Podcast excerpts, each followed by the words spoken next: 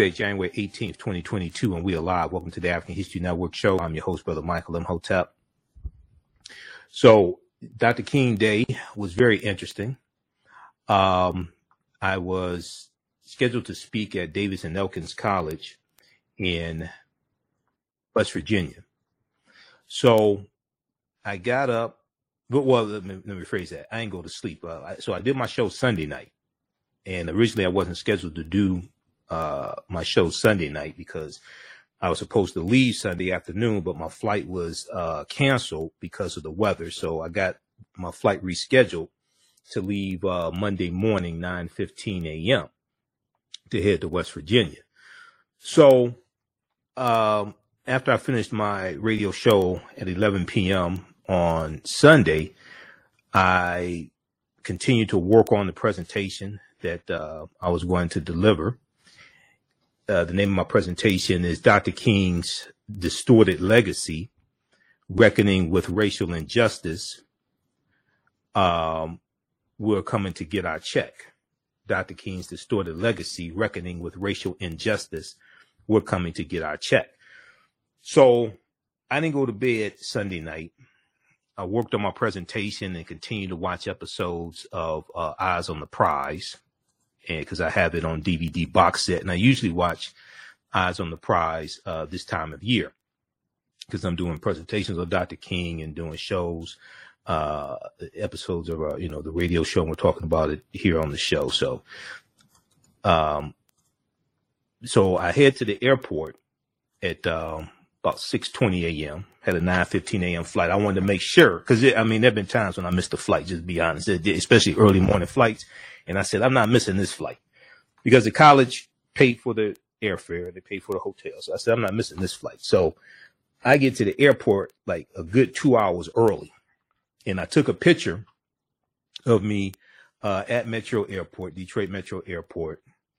And I was um, across from the check-in station for um, I was across from the uh, check-in station for United Airlines. So a lot of people saw the picture that I posted and they were commenting on that picture as well. I was tired. I had not been asleep. So I had two flights, one from Detroit to Chicago and then from Chicago to uh, uh, Clarksburg, West Virginia. Okay, so the flight from Detroit to Chicago was fine. And I uh, make my way to uh, the gate uh, in Chicago O'Hare Airport, and we're sitting on the plane, and they tell us that there's a delay because the um, airport in Clarksburg is trying to clear the snow off the ground, off the uh, uh, runway, because of the storm that's hitting the East Coast, the winter storm that's hitting the East Coast. So then a few minutes later, they tell us that the flight is canceled because the airport cannot clear the runway. The, air, the airport where we have to land in Clarksburg, West Virginia, can't clear the airport. So the flight's canceled that I'm sitting on. So then I had to get rebooked on the flight back to Detroit. So I fly standby. Luckily, I was like the last person that they were able to get in on standby to get back to Detroit to get here in time to actually do my presentation virtually at 7 p.m. Eastern Standard Time. So I had a hell of a day uh, on uh, Dr. King Day. Okay, but nonetheless, it was a good presentation, and uh, I'm gonna let you hear an excerpt of it as well. All right, so on today's show, so much to deal with, and uh, we're gonna talk about these topics uh, all throughout the week as well.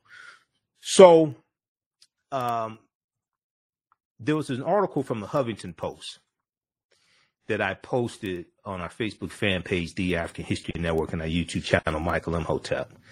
Nikole Hannah-Jones gives 1619 Project critics the MLK tribute they deserve. Nikole Hannah, Hannah-Jones, 1619 Project, New York Times, and author of the 1619 Project book.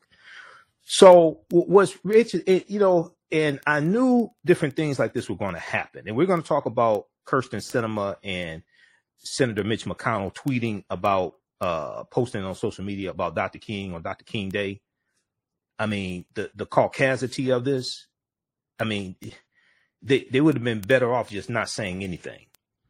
But this story right here that, that we're going to discuss today, Nikole Hannah Jones talked about how she was, invited uh, on, on, Monday, uh, Dr. King Day. Nikole Hannah Jones, the author of the best-selling 1619 Project, posted on Twitter uh, on a Twitter thread explaining that she was invited to give a speech about Dr. King, but a small number of members of the group hosting her claimed her presence, her presence dishonored the civil rights icon. Some people, I don't know who these people were. I don't know what these people have read about Dr. King. Obviously, you never read Where Do We Go From Here, Chaos of Community. Obviously, you don't know Dr. King was the most hated man in America when he was assassinated. Okay obviously you you never read uh, letters from a Birmingham jail where he talked about the problem with the white moderates. But but you had some you had some people who said that Nikole Hannah Jones' presence dishonored Dr. King's uh dishonored uh Dr. King. Okay. So what she did was she read uh of speeches from Dr. King and was addressing their issues and concerns, but these people thought it was actually her words. Nikole Hannah Jones decided the best response would be to quote Dr. King accurately by reading excerpts of his speeches without mentioning explicitly that they were his words. Okay? She tore she tore their behinds up. This is how ignorant many people are.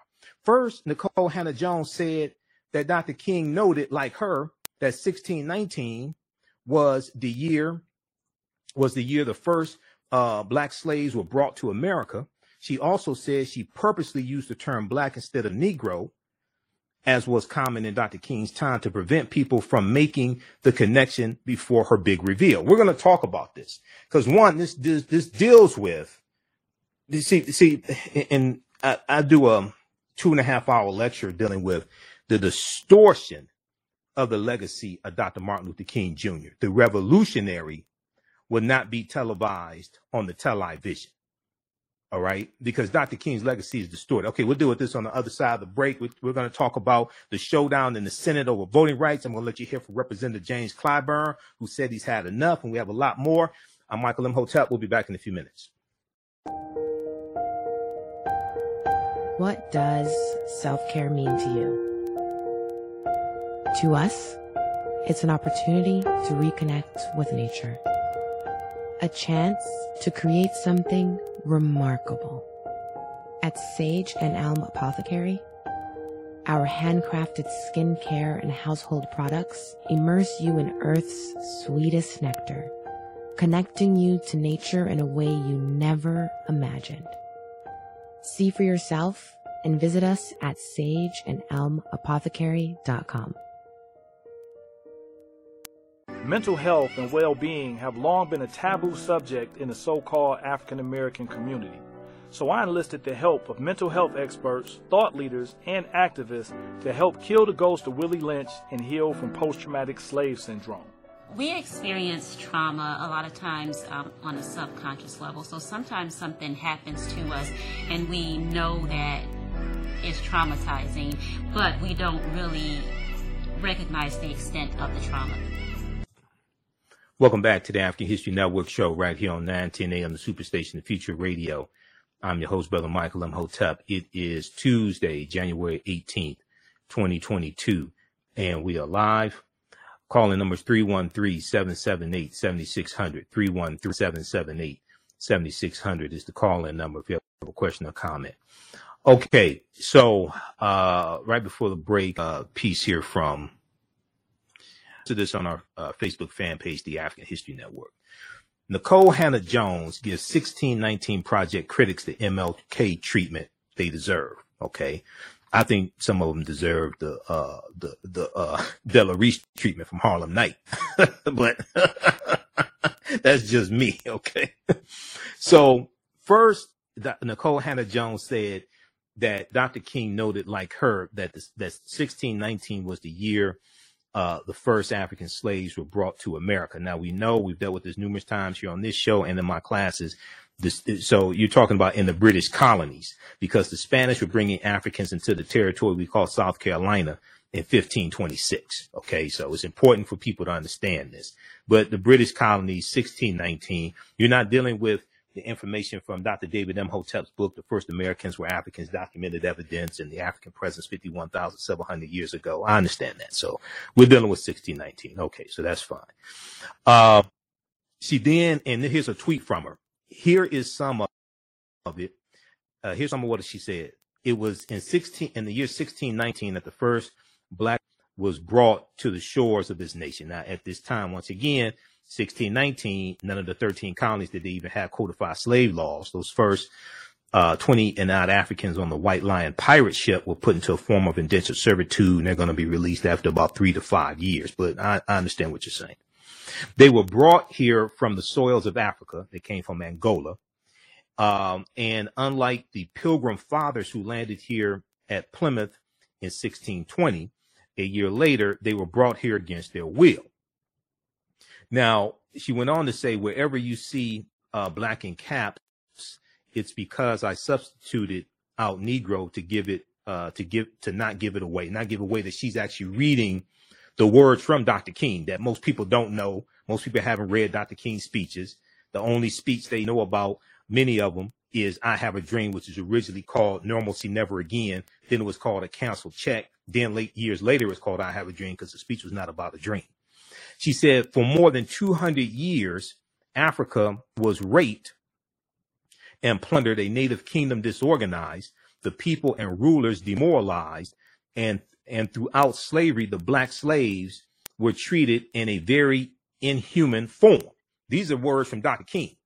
This is Dr. King. They don't quote on the television. Now, MSNBC did some good coverage. Uh, Mehdi Hasan and um, Joy-Ann Reid and, and different things like this. Reverend Al They did some good coverage this year on Dr. King and dealt with the revolutionary Dr. King. They did, they did do some good coverage. I have to give them some credit on that. Uh, I think they could have gone a little further, but they did do some good coverage. Um, and just to show you something here, I, this is one quote that we posted. This was on All In with Chris Hayes. This is from, uh, Dr. King, 1967. Now, and, and I posted this on our Facebook fan page, the African History Network, and my YouTube channel, Michael Imhotep also. And I said, um, I wonder how many Republicans are going to talk about this quote from Dr. King. Now, this is from All In with Chris Hayes. Mehdi Hasan was sitting in for Chris Hayes on Monday, January 17th, 2022. And they did a, a segment about Dr. King, GOP lauds civil rights icon while blocking civil rights. Now, this is Dr. King in 1967. He said, and this, this is in his book, Where Do We Go From Here? Chaos or Community. He said, a society that has done something special against the Negro for hundreds of years must now do something special for the Negro. Okay. And he wasn't talking about a Dr. King Day either. So they can't say, well, we got a Dr. King Day. No, no, they wasn't talking. No, he's talking about economics. Okay. So don't, don't play stupid on us now. Okay. And I, and I, I posted, I said, let's see how many Republicans use this quote from Dr. King since they want to talk about content of his character, you know, not just somebody by uh, the color of their skin, but the content of their character. That's within his speech, a canceled check, later called I Have a Dream. But in the speech, he's talking about dismantling white supremacy and racism. Notice how they just skip over that, that whole commentary from Dr. King in the speech that's almost 17 minutes long a society that has done something special against the Negro, and let me blow this up here, a society that has done something special against the Negro for hundreds of years must now do something special for the Negro. So I'm still waiting on some of the Republicans to, and we could say Kirsten Sinema and Joe Manchin for that matter. I'm still waiting on them to quote this from Dr. King. All right. But I'm not going to hold my breath on that. I'm not going to go on a hunger strike either. And, you know, this comes, this is something that I talked about at Davis Elkins College briefly. And it was a largely white crowd there. Very interesting. Um, uh, there, but I know you have people, I respect the people going on hunger strikes. You have, you have, uh, Joe Madison, the Black Eagle. He's on, uh, 74, I think he's 64 days or 74 days on a hunger strike. Joe Madison. But um, one of the things I talked about briefly in, in, in my, my presentation, and also I posted on our Facebook fan page today, uh, the African History Network, I posted there the um, article that I wrote back in 2015, and we updated uh, updated the article today, and it's called uh, "Why Did Dr. King Tell Us to Redistribute the Pain? Understanding the Power of Economic Withdrawal." And we'll probably talk about this article tomorrow. I don't know if we have time to squeeze it in today, but um, in his last speech, April 3rd, 1968, Dr. King said we have to kind of find a way to redistribute the pain. He talked about economic withdrawal strategies and he told the people in Memphis, Tennessee, the sanitation workers, he told them to go out and tell your uh, friends and family to boycott Hart's Bread and Wonder Bread and Sealtest Milk and Coca-Cola because of their because of their discriminatory hiring practices, because of their discriminatory hiring practices. Okay. This piece right here. All right. Why did Dr. This is what I posted. Why did Dr. King tell us to redistribute the pain, understanding the power of economic withdrawal? So if you go to, we're going to post this on the homepage of our website as well. Okay. Um, at our website, AfricanHistoryNetwork.com, just click on uh, read articles by Michael Imhotep and my blog is there, but we're going to post this article right on the homepage. So it's easy to find. But this is what we have to understand. See, he, he, talk, he called out corporations and he called for economic boycotts of corporations there in Memphis, Tennessee. And in this speech, Dr. King said we have to always anchor our external direct action with the power of economic withdrawal. We have to always anchor our external direct action with the power of economic withdrawal. Okay, so what this means is when you have mass protests like marches for voting rights and, and the John Lewis Voting Rights Act and the Freedom to Vote Act, things like this, it means that you have to have economic targeted, sustained economic boycotts to target your opponent as well. Okay. And I, I deal with this here. So instead of some of us who mean well, instead of some of us who mean well going on hunger strikes and doing our self harm, we should redistribute the pain to some of these corporations and put their cash registers on a hunger strike instead of us going on a hunger strike because that don't cost them anything. Instead of us going on a hunger strike, we should redistribute the pain to some of these corporations who came out in, in July of 2021 and signed on to a letter saying that, that saying that they supported passing the John Lewis Voting Rights Advancement Act, but now they have gone silent. And some of these corporations also finance and have donated to Republicans who are blocking the passage of the John Lewis Voting Rights Advancement Act and Joe, Joe Manchin's Freedom to Vote Act. So instead of some of us who mean well and are putting their bodies on the line, but you going on a hunger strike does not redistribute the pain to the pressure points where they need to go. We need to put some of these corporations cash registers on a hunger strike. And then you can have a conversation because we're not speaking a language that they understand. And we're not speaking a language that Sinema and Manchin understand either. You got to redistribute the pain, as Dr. King said. Okay, we'll, we'll continue this on the other side of the break. I'm Michael Imhotep. You listen to the African History Network show. We'll, we'll be back in a few minutes. Hotep, everybody. This is Michael Imhotep from the African History Network. Our Kwanzaa online history course bundle pack is on is on right now. We have a fantastic promotion for you. Get our bundle pack of two online history courses that I teach, as well as my 15 lecture downloadable bundle, African History Awakens the African Mind from Mental Death. These are both from me, Michael Imhotep my first online history class is Ancient Kemet, the Moors, and the Ma'afa, understanding the transatlantic slave trade, what they didn't teach you in school. Kemet is one of the original names for Egypt. We deal with thousands of years of history and what leads up to the transatlantic slave trade taking place. I do a PowerPoint presentation. We have book references, articles. There's about 100 articles that we cover in the, in the class, over 200 slides that I put together as well the and there are also video clips including excerpts of interviews I've done with some of our historians and scholars as well as Runoko Rashidi, Professor James Small, Anthony Browder, Professor Kaba Hiawatha Kamene, and Dr. David Imhotep. In the second class, that I teach. It's called Black Resistance Movements from the Haitian Revolution, the U.S. Civil War, Civil Rights Movement, and Black Power Movement, 1800 to 1968. And we dig in deep and look at history chronologically from 1800 to 1968 and look at what leads to the Civil War taking place. We study the Jim Crow era, the Reconstruction era, 1865 to 1877, World War I, World War II, Civil Rights Movement, Black Power Movement, this sale has been extended to Sunday, January 14th, 2024, and be sure to join us for our next class, Saturday, January 14th, 2 p.m. Eastern Standard Time. The content of these courses is PG 13, so you can use this with your children as well. It's not overly graphic. I don't do a lot of cursing or anything like that. It's very visual. We also have video clips, so it's very engaging. Be sure to listen to the African History Network show Sundays 9 p.m. to 11 p.m. Eastern Standard Time. Visit our website, AfricanHistoryNetwork.com for more information. And if you want me to do a presentation for your group or organization, whether it's for Dr. King Day, whether it's for African American History Month, Juneteenth, etc., visit our website, AfricanHistoryNetwork.com, AfricanHistoryNetwork.com. You can contact me through the website or email me at ahnshow at AfricanHistoryNetwork.com. Remember, right now is correct wrong behavior. It's not over till we win Wakanda forever, and we'll see you in class.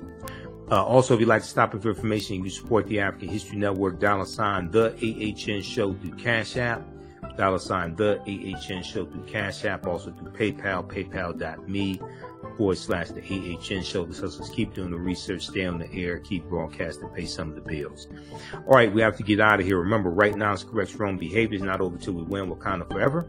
And we'll talk to you next time. Peace. Welcome back to the African History Network show. I'm your host, Brother Michael Imhotep. It is Tuesday, January 18th, 2022. And we are live. Calling numbers 313-778-7600, 313-778-7600 is the call-in number uh, if you have a question or comment. Okay, so uh, right before the break, we were talking about this uh, article from Huffington Post, and Nikole Hannah-Jones had to give some people the Dr. King treatment, or some people would say she gave them the Della Reese treatment. Uh, sometimes you just gotta go off on them like Della Reese did in Harlem Nights when they came out the jail, right? and she told and she's she told the police kiss her and tie behind. Sometimes you just got to do that, okay? But anyway,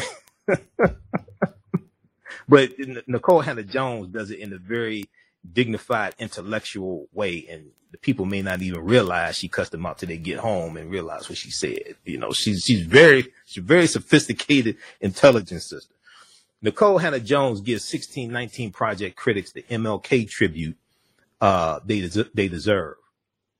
So if we go back to this piece here, um, and she laid out in some tweets what she said in her speech, and, and she quoted. She spent the majority of her speech actually quoting passages from Dr. King, but the people uh, who objected to her being there didn't even know she was quoting Dr. King because they haven't studied Dr. King.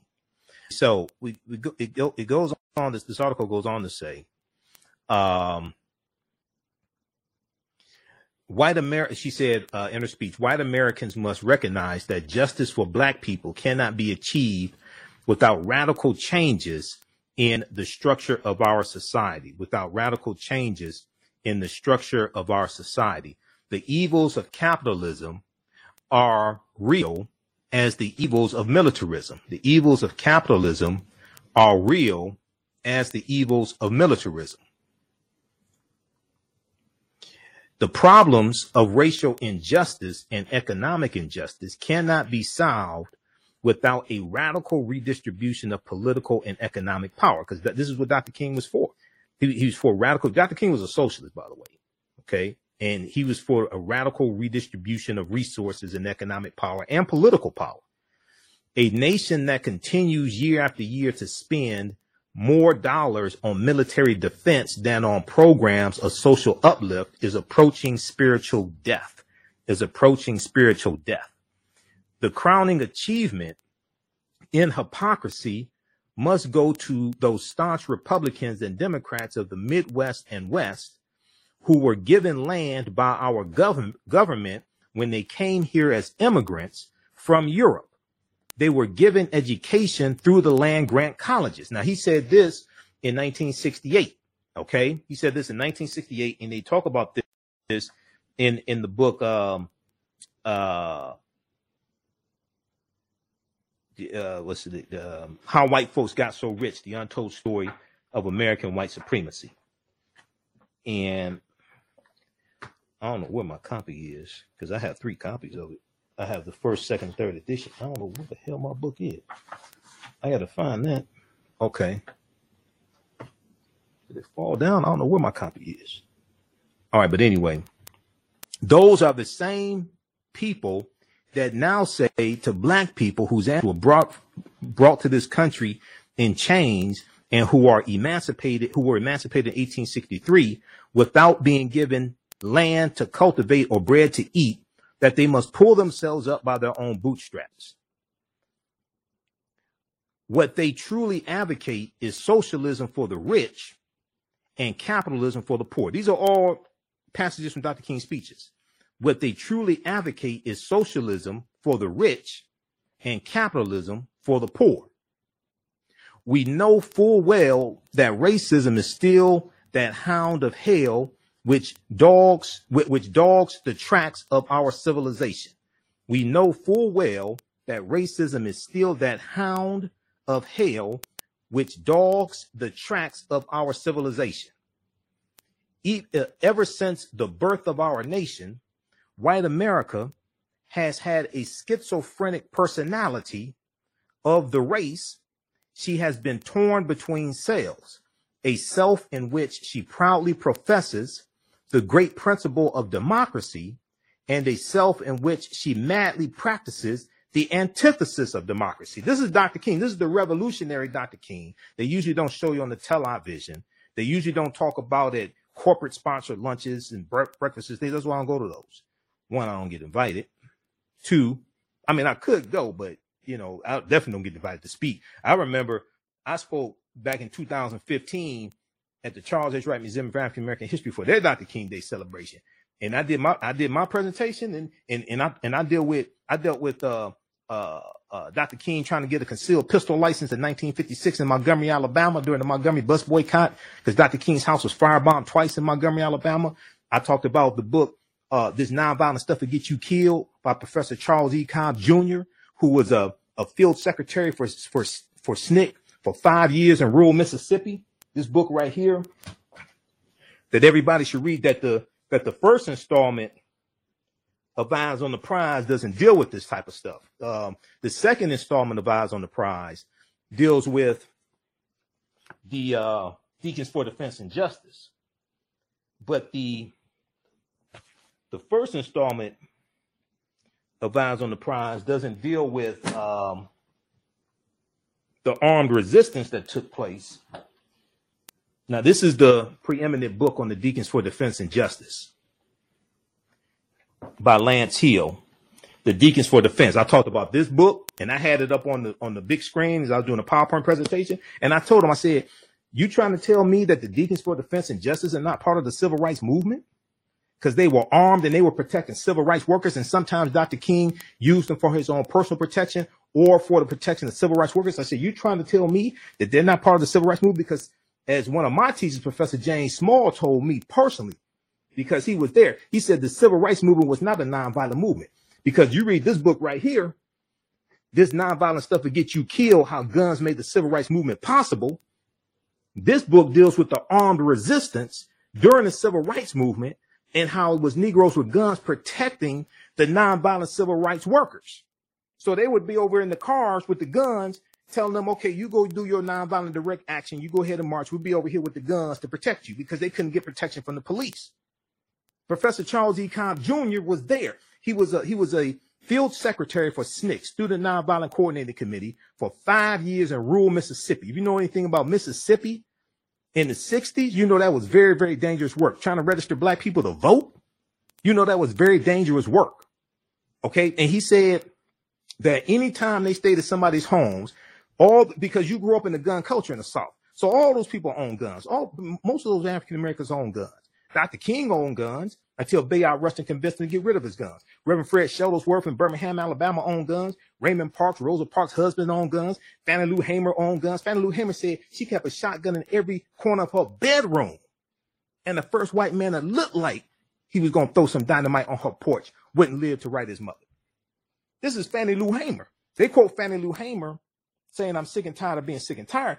They don't talk about the armed resistance during the civil rights movement. So the second installment of Eyes on the Prize, in that second installment, they deal with the Deacons for Defense and Justice.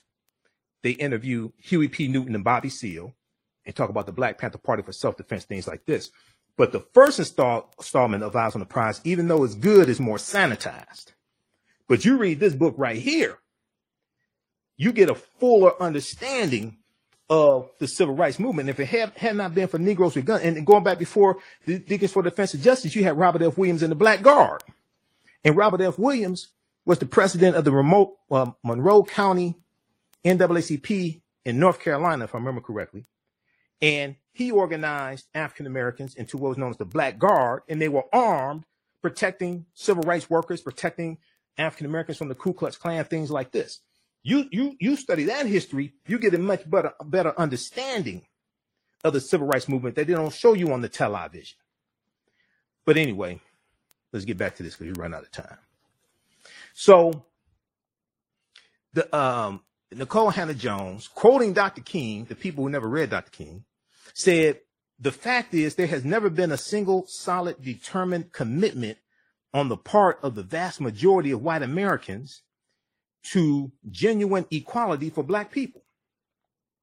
She said, the step backwards has a new name today. It is called the white backlash. It is called the white. This is what Dr. King said. The step backwards has a new name today. It is called the white backlash, but the white backlash is nothing new. It is the surfacing of old prejudices, hostilities, and ambivalences that, ha- that have always been there. The white backlash of today is rooted in the same problem that has characterized America since the black man landed in chains on the shores of this nation. Now we know because we talked about Dr. David Imhotep. We've had him on the show here 13 times or 14 times, and this is book here the first Americans were Africans documented evidence. We know when African people first came here, we, we were here before Native Americans came into this. We understand this, but this is what Dr. King is saying. So, okay, this, this is good enough for, this is good enough for right now. Whites, it must be frank, it must frankly be said, are not putting in a similar mass effort to re-educate themselves out of their racial ignorance. With each modest advance, the white population promptly raises the argument that black Americans have come far enough. With each modest advance, the white population promptly raises the argument that black Americans have come far enough. And see, when you read a letter from a Birmingham jail, he in 1963, he addresses this. And the white moderates and people telling them, you know, you, you're moving too quickly. For the good of America, she goes on to quote Dr. King, for the good of America, it is necessary to refute the idea that the dominant ideology in our country, even today, is freedom and equality, and that racism is just an occasional departure from the norm on the part of a few bigoted extremists. We'll continue this on the other side of the break. Listen to the African History Network show. I'm Michael Imhotep. We'll be back in a few minutes. Okay, right before the break, um, we were talking about the um, this article here from Huffington Post. A lot of these other topics we, will get to tomorrow night. Uh, Nikole Hannah Jones gives 1619 Project critics the MLK tribute they deserve. The 1619 Project author reads excerpts from Dr. King's speeches without telling anyone that she was doing so. They thought it, these were her words because they haven't studied Dr. King without telling anyone that she was doing so, leading the audience to think Dr. King's words were hers, but she was giving them a history lesson. Before we go back to this, let's go to the phone lines. Let's talk Jerome. Jerome, welcome to the African History Network show. Thanks for holding. Tell us where you're calling from. Do we have Jerome on the line? Hello. I'm calling from Detroit, Michigan. Detroit. Okay, Jerome, go ahead. Thanks for holding. Go ahead. Uh, Thank you for letting me briefly join the discussion. Uh, you know, you, you are the reason that we tell people to know their story because uh, they're using critical race theory specifically to guard against what you're teaching. Mm-hmm. Um, and and when you say corporations, I, I wish you would mention the list of, of corporations that went back on their word when they said that they were go- weren't going to donate money to uh, the, the uh, senators who didn't who who who, certif- who didn't want the election certified. Right, right. Uh, Now, I've talked about that here on this show. They went back on their word. And, Yeah, I've talked about that here on this show. Let, let, uh, let's look at this article right quick from the New York Times because we run out of time, Jerome. I'm glad you brought that up. The name of this article, Corporations Donated Millions to Lawmakers Who Voted to Overturn Election Results. Okay, this is from this is from the New York Times, January 6, 2022. And it's a big article that deals with, with deals just with what, what you're talking about. But go ahead. namely, no student needs to be able to graduate from any public school or institution without knowing our story in its entirety. Mm-hmm. It's real simple. If, if they knew better, they would do better. If we knew better, we would do better. Right, right. And keep bringing it. Okay. All right. Thanks, man. Call back tomorrow night. Okay. I appreciate it.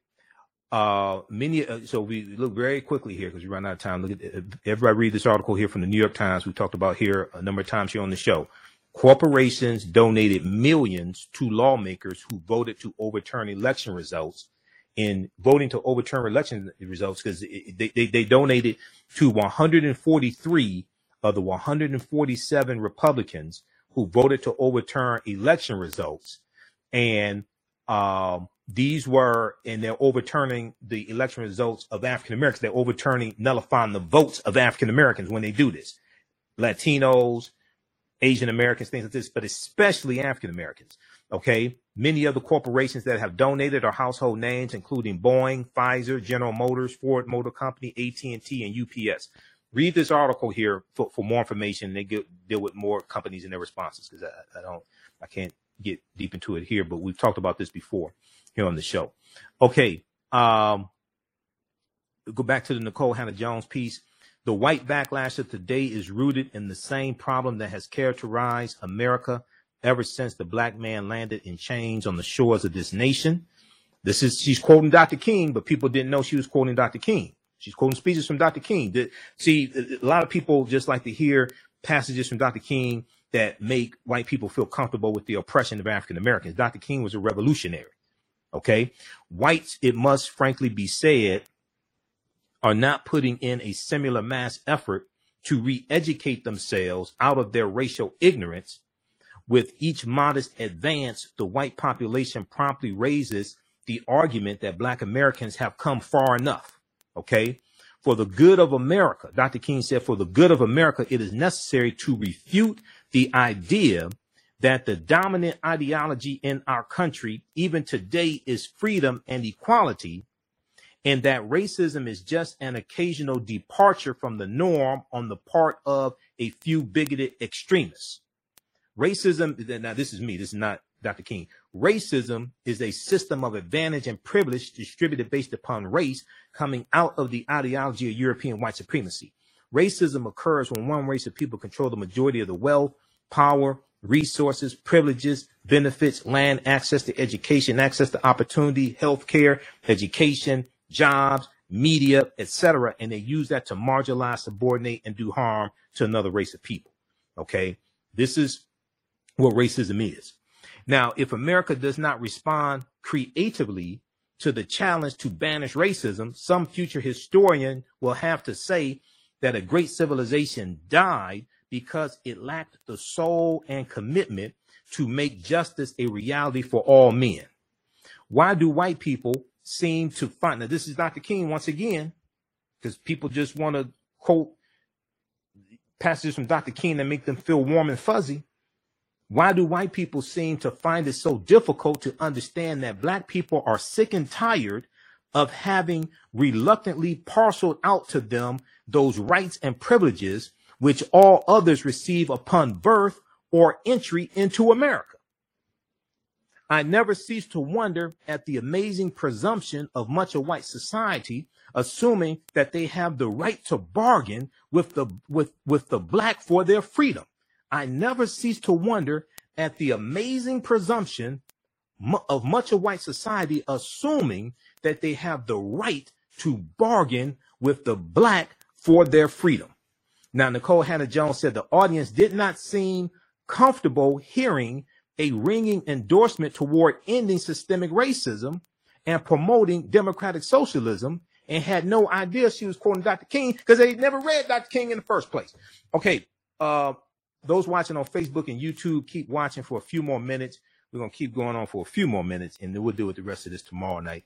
Uh, visit our website, AfricanHistoryNetwork.com. If you'd like this type of information, also, you can support the African History Network because we definitely need your support. Dollar sign the AHN show through Cash App and um, uh, also through PayPal, paypal.me forward slash the AHN show. Right now, it's correct your own behavior. It's not over till we win Wakanda forever. And we'll talk to you tomorrow. Peace. All right. Um, I want to, let's see here. Well, I, am going to play, I'll play a short excerpt of the presentation that I did um, at the college. We'll, we'll play a few minutes of that and we'll deal with some more of that tomorrow. I want to get to some of these other topics here. Um, there was a, and we'll deal with some of these other topics here more in depth on uh, tomorrow's show. So there was a um, article dealing with Mitch McConnell, and Mitch McConnell um, posted about Dr. King, and he treated he got um, a lot of backlash for this. If we look at this piece from the Independent, McConnell bombarded McConnell bombarded with criticism over voting rights stands after posting Martin Luther King Day tribute. This is Moscow Mitch, okay, who voted to reauthorize the Voting Rights Act in 2006, but was on the Senate floor today speaking out against uh, the John Lewis Voting Rights Advancement Act and the in the in the uh, uh, Freedom to Vote Act. He's against uh, passing these voting rights acts now, but he voted to reauthorize them in 2006. And he had the nerve to post about uh, Dr. King. Okay, so let's go to this here. And I want to, okay, let's see here. Let's change the title here. And also Kirsten Sinema, Kirsten Sinema. and I started spelling her name with three K's. Uh, she had the nerve to post about Dr. King as well.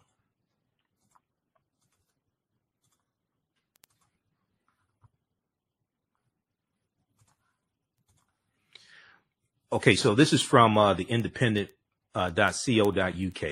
McConnell bombarded with criticism over voting rights stance after posting Martin Luther King Day tribute. Martin Luther King Jr. would be rolling over in his grave at McConnell's hypocrisy. Now, uh, Mitch McConnell has been branded a hypocrite for posting a tribute to Martin Luther King Jr. while leading Republican efforts while leading Republican efforts to obstruct new voting rights legislation. Mitch McConnell was among several Republicans who took to social media, like uh, like Lindsey Graham. I mean, not Lindsey Graham, Marco Rubio, Marco Rubio, and then you also had um, uh, Carthy. We'll talk about little Kevin in just a minute. Mitch McConnell was among several Republicans who took to social media to praise Dr. King uh, on Dr. King Day. Mitch McConnell tweeted, he posted on social media, nearly 60 years ago, nearly 60 years since the March on Washington, Dr. Martin Luther King Jr.'s message echoes as powerfully as it did that day. The Senate Minority uh, Leader wrote on social media. His legacy inspires us to celebrate and keep building upon the remarkable progress of a great nation, uh, our great nation has made toward becoming a more perfect union. What the hell world are you living in? What what was Dr. King's message? Because the speech he's talking about dismantling white supremacy and racism and holding America accountable for a promissory note that African Americans were given 100 years prior with the Emancipation Proclamation and holding America accountable to the Declaration of Independence and the U.S. Constitution. So, what what message echoes as powerfully as it did that day? What what, what message are you talking about? Now, Dr. King's eldest son, Martin Luther King III, who is leading a protest march in Washington, who's leading a protest march in Washington on Monday, January 17th, Dr. King Day, said he would, quote, not accept empty promises in pursuit of my father's dream, not accept empty promises in pursuit of my father's dream. Martin Luther King III tweeted, um, this MLK Day, I will not accept empty promises in pursuit of my father's dream. I do not want to see photo ops of elected officials if they are not willing to put voting rights over the filibuster. I do not want to see photo ops from elected officials if they are not willing to put voting rights over the filibuster. Today is a day of service and action. Congress must quote deliver for voting rights. Congress must quote deliver for voting hashtag deliver for voting rights. Now his uh, uh, Martin Luther King III earlier criticized elected from both parties for uh, for tweeting about his father, quote, while standing in the way of voting rights. Okay, and it's not just about the right to vote; it's about whose vote gets counted. It's about voter su- subversion, and it's about uh, these voter suppression laws that are giving power to state election boards to overturn election results at the county level that they don't like, like in Georgia, SB 202. So is it's, so this is beyond just somebody being able to vote, is also dealing with removing obstructions to the polls. It's it's it's, it's restoring the uh, pre-clearance, restoring the oversight from the Department of Justice and and and and uh, and the federal courts when it comes to changing the locations of uh, polling places, when it comes to determining how many uh, Sundays of polls to the souls voting you have, or voting on Sunday you have, how many days of um, of early voting you have. It's a number of different things that uh, was was um, struck down when Shelby County versus Holder weakened Section Four of the Voting Rights Act that dealt with the pre-clearance, and that was targeting these former Confederate states that had a history of putting obstacles in the way of the 15th Amendment. So Martin Luther King III said he, he criticized officials from both parties for tweeting about his father, quote, while standing in the way of voting rights, end quote, and called on filibuster reform to allow new voting laws to be passed. Now, attempts to pass the John Lewis Voting Rights Act, which would restore protections against voter discrimination have stalled in the Senate where Republicans such as Ted Cruz vowed to block its passage. A little slimy ass flying line Ted Cruz. Twitter users said Dr. King would be rolling over in his grave at Mitch McConnell's hypocrisy. Okay, um, now someone else on Twitter said keep MLK's name out your mouth since you and your party have done more to obstruct his dream from coming to pass than any other source. Okay, so read the rest of this also. Uh, somebody else said you spent your entire life undoing his work. So read this piece here from independent.co.uk. McConnell bombarded with criticism over voting rights stance after posting Martin Luther King Day tribute. What the hell kind of tribute is that? Okay, now then you had um, this piece here from. There was one from uh, which one was this? There was one about Kyrsten Sinema. because I didn't think she was going to be dumb enough to actually uh, post on social media about Dr. King after she's refusing to budge on filibuster reform but she's dumb enough. She's dumber than I thought. She makes she makes dumb blondes look like Rhodes scholars. She's so stupid. uh, this piece here. Okay, which one is this? Okay, there's one from Newsweek. Uh, McCarthy Sinema trolled as tone deaf on voting rights after MLK remembrance tweets.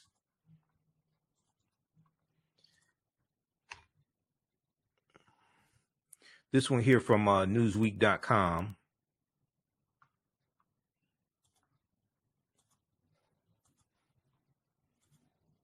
Let me pull this one up.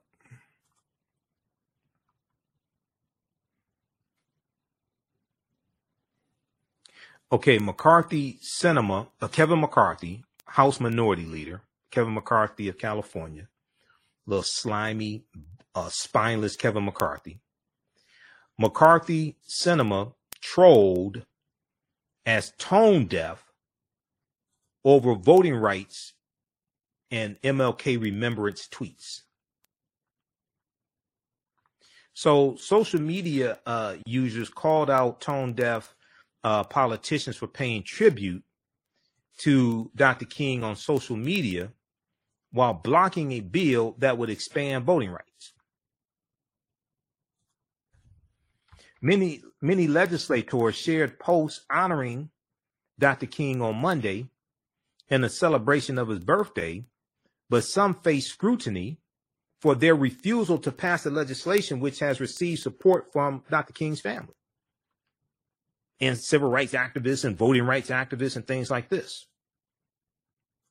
The bill would expand voting access across the United States and restore restore key provisions to the Voting Rights Act of 1965. The, and you needed the Voting Rights Act of 1965 because of what happened in, at the Mississippi State Convention in 1890. And it took it took 75 years from 1890 to 1965. Okay, when you had the Mississippi State uh, Convention, where they passed, when they where they rewrote the state constitution, and they and they wrote into the state constitution poll taxes and literacy tests to suppress the African American vote.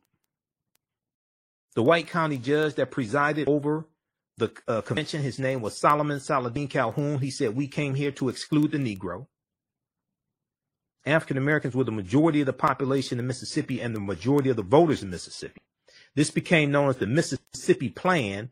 Then it became the model throughout the South that was adopted by other Southern states rewriting their state constitutions to suppress the African American vote and lock us out of political power. It allowed us to get voted out of office because we were in um, in, in, state legislatures and things like this uh, during Reconstruction, and even after Reconstruction, there's still going to be some of us in state legislatures and political uh, offices. Okay, so this is why you needed a Voting Rights Act of 1965. And if you read this uh, article here, if you read this article here, um, how Jim Crow era laws, and I deal with this in, in the online class that I teach, from the Civil War to the Civil Rights Movement of Black Power, 1865 to 1968. We get deep in this because we look at some of the state constitutions.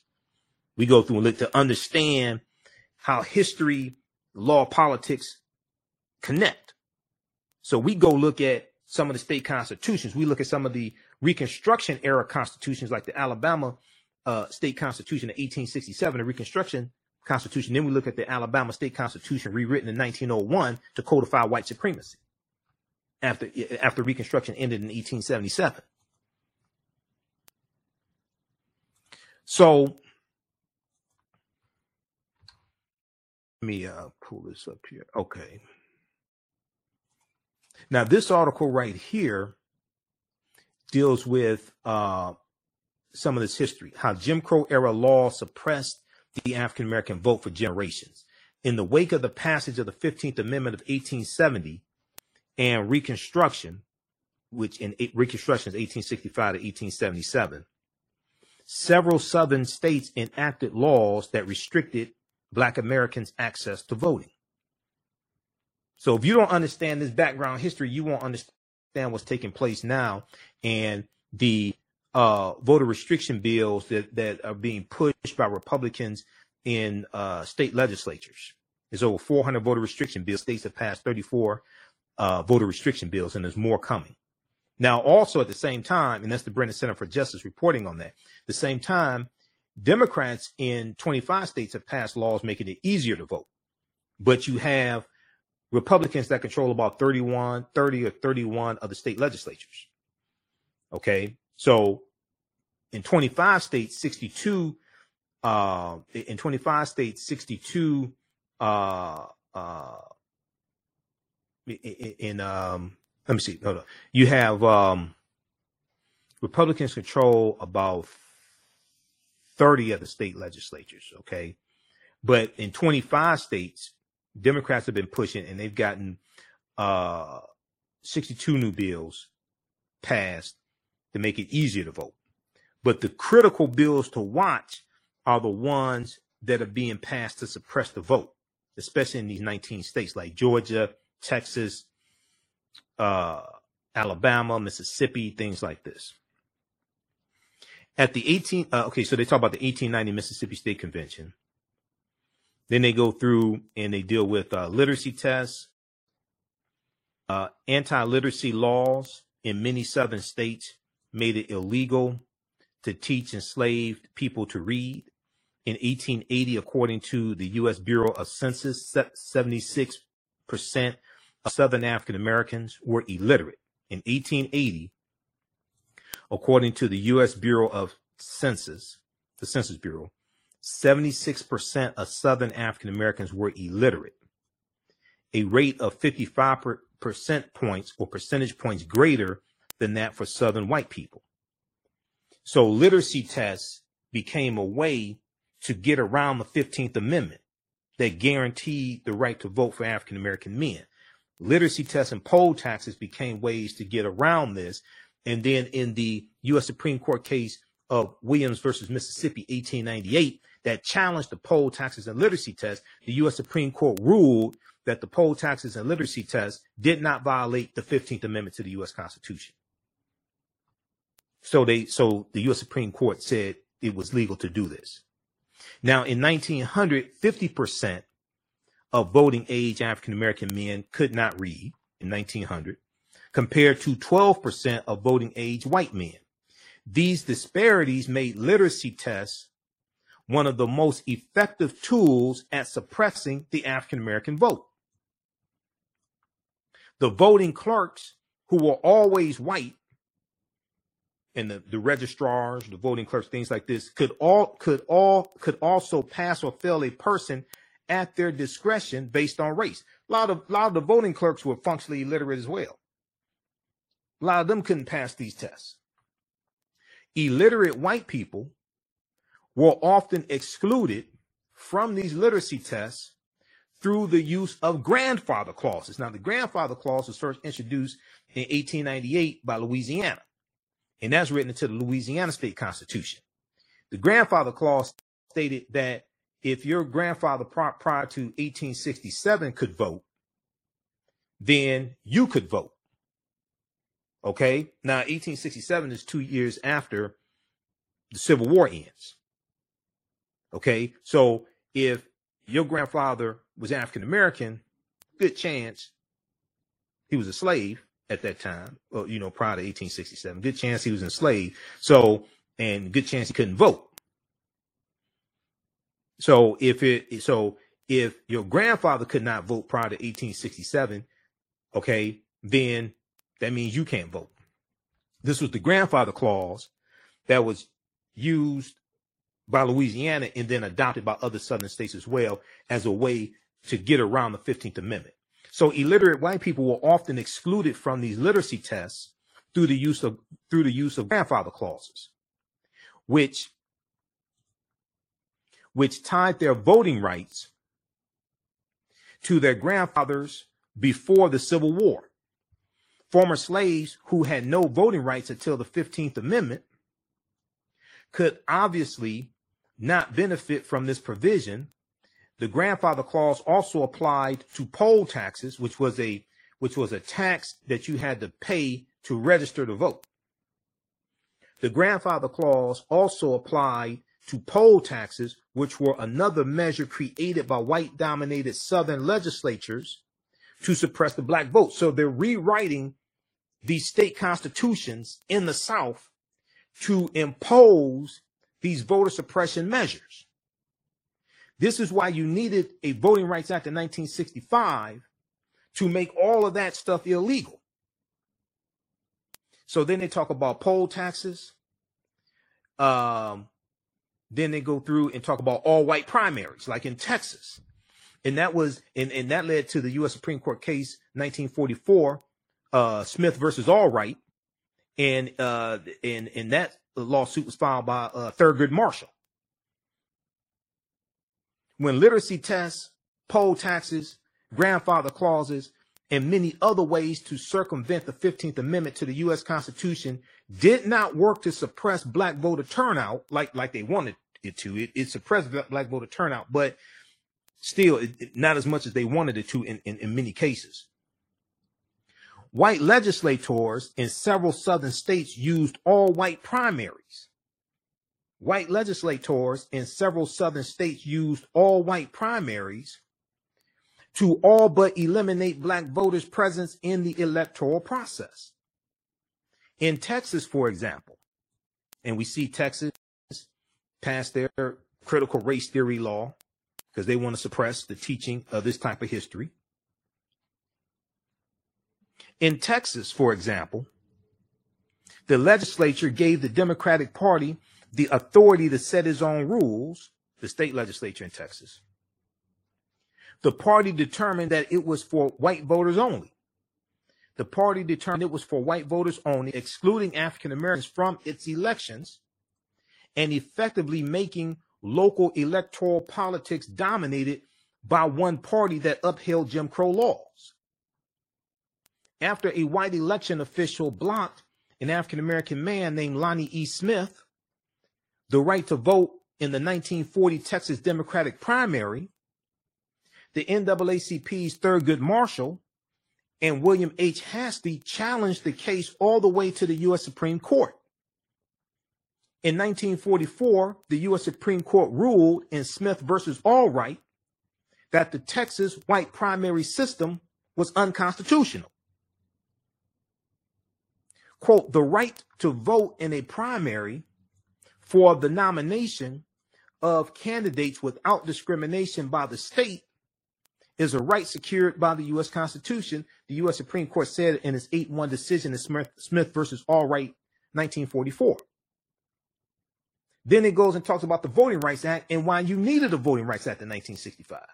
Okay. Then it deals with Shelby County, Shelby County versus Holder, 2013 U.S. Supreme Court case that we talked about uh, last Friday when I was on Roland Martin Unfiltered. And on our Sunday show, uh, our Sunday, uh, January 16th show, I played a segment from Roland Martin Unfiltered because uh, Roland uh, interviewed uh, Representative James Clyburn as well as Reverend William Barber on, on that show. And I, I shared an excerpt um, from our Sunday show. So go back and watch the Sunday show, January 16th. But in Shelby County versus Holder, the U.S. Supreme Court, now Shelby County is in Alabama. The holder they were suing was Attorney General Eric Holder at the time. Alabama was ground zero for the fight for the 1965 Voting Rights Act, the Selma to Montgomery March. Montgomery is the capital of Alabama. Okay. So all this deals with Alabama. And you, go back and read the uh, Alabama State Constitution of 1901 that they said was written to codify white supremacy. In 2013, the U.S. Supreme Court walked back part of the Voting Rights Act when it ruled in a 5 4 vote that constraints placed on certain states and federal review of states' voting procedures were outdated. In the wake of the Shelby County Holder decision, several states have enacted laws limiting voter access, including ID requirements, limits on early voting, mail in voting, and more. But also what they did was restricted the number of polling places. Also what they did was restricted the number of polling places. So in the 2016 presidential election, which was Donald Trump versus Hillary Clinton, there were 868 fewer polling places. Because one of the things they did within 24 hours, the Shelby County versus Holder U.S. Supreme Court decision taking place, which is why presidential elections are so important because presidents nominate Supreme Court justices and why U.S. Uh, Senate races are so important because it's the U.S. Senate that confirms Supreme Court justices as well as federal judges. But in uh, after Shelby County versus Holder, within 24 hours, start state start uh, states started passing new voter ID laws to suppress the vote.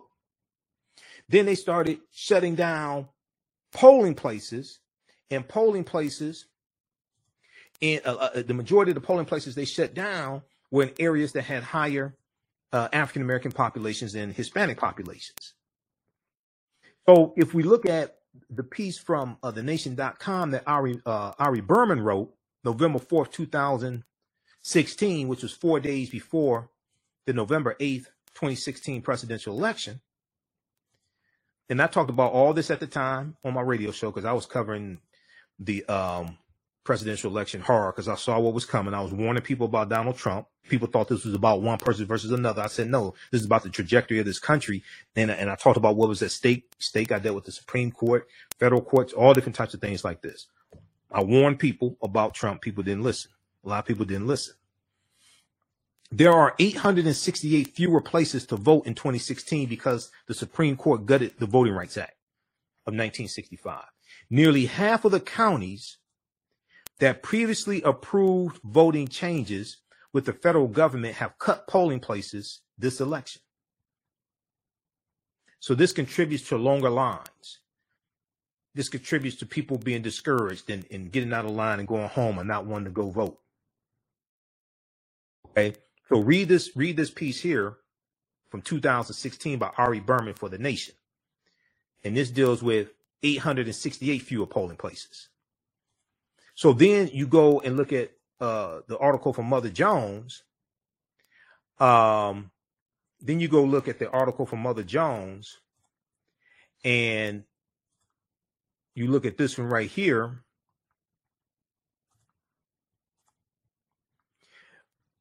More than 1,600 polling places have closed since the Supreme Court gutted the Voting Rights Act.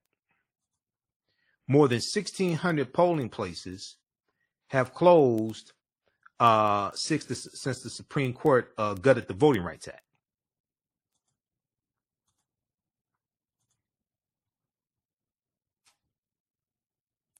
Now, this article is from uh, September 10th, 2019. Most of them in minority communities. Most of them in minority communities. This is by Matt Cohen for uh, Mother Jones and then go read this article. This deal, and then this is tied to Shelby County versus Holder once again, U.S. Supreme Court decision. For uh, in 2013, the Supreme Court gutted the core provision, gutted the core provision of the Voting Rights Act, the requirement for certain states with a history of voter discrimination to pre-clear changes in their election rules with the federal government. For decades, the 1965, uh, uh, the 1965 law helped secure the right to vote for hundreds of thousands of people in nine states as what so these were nine states that, that, that, had a history of putting obstacles in the way of the 15th amendment those former confederate states former southern those southern a lot of southern states as well as certain, certain jurisdictions in six other states, which had a history of discrimination against minority voters.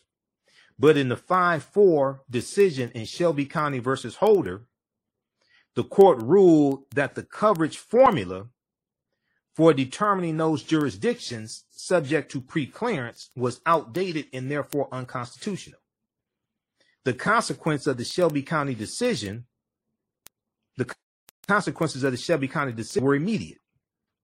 States that had previously fallen under the jurisdiction of the Voting Rights Act of 1965 immediately passed tough voter restriction laws and restructured election systems. They started passing laws within 24 hours of that decision being made from the U.S. Supreme Court. So read the rest of this uh, article also. Report more than 1,600 polling places have closed since the Supreme Court gutted the Voting Rights Act. Most of them are in minority are in minority communities.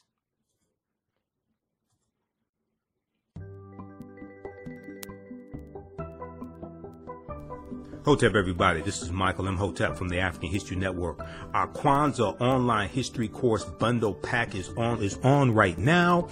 We have a fantastic promotion for you. Get our bundle pack of two online history courses that I teach, as well as my 15 lecture downloadable bundle, African History Awakens the African Mind from Mental Death. These are both from me, Michael Imhotep my first online history class is Ancient Kemet, the Moors, and the Ma'afa, understanding the transatlantic slave trade, what they didn't teach you in school. Kemet is one of the original names for Egypt. We deal with thousands of years of history and what leads up to the transatlantic slave trade taking place. I do a PowerPoint presentation. We have book references, articles. There's about 100 articles that we cover in the, in the class, over 200 slides that I put together as well the and there are also video clips including excerpts of interviews I've done with some of our historians and scholars as well as Runoko Rashidi, Professor James Small, Anthony Browder, Professor Kaba Hiawatha Kamene, and Dr. David Imhotep.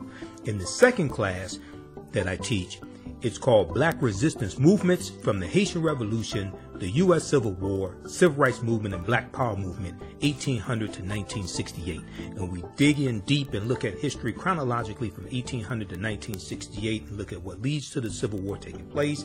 We study the Jim Crow era, the Reconstruction era, 1865 to 1877, World War I, World War II, Civil Rights Movement, Black Power Movement, this sale has been extended to Sunday, January 14th, 2024, and be sure to join us for our next class, Saturday, January 14th, 2 p.m. Eastern Standard Time. The content of these courses is PG 13, so you can use this with your children as well. It's not overly graphic. I don't do a lot of cursing or anything like that. It's very visual. We also have video clips, so it's very engaging. Be sure to listen to the African History Network show Sundays 9 p.m. to 11 p.m. Eastern Standard Time. Visit our website, AfricanHistoryNetwork.com for more information. And if you want me to do a presentation for your group or organization, whether it's for Dr. King Day, whether it's for African American History Month, Juneteenth, etc., visit our website, AfricanHistoryNetwork.com, AfricanHistoryNetwork.com. You can contact me through the website or email me at ahnshow at africanhistorynetwork.com. Remember, right now is correct wrong behavior. It's not over till we win Wakanda forever, and we'll see you in class.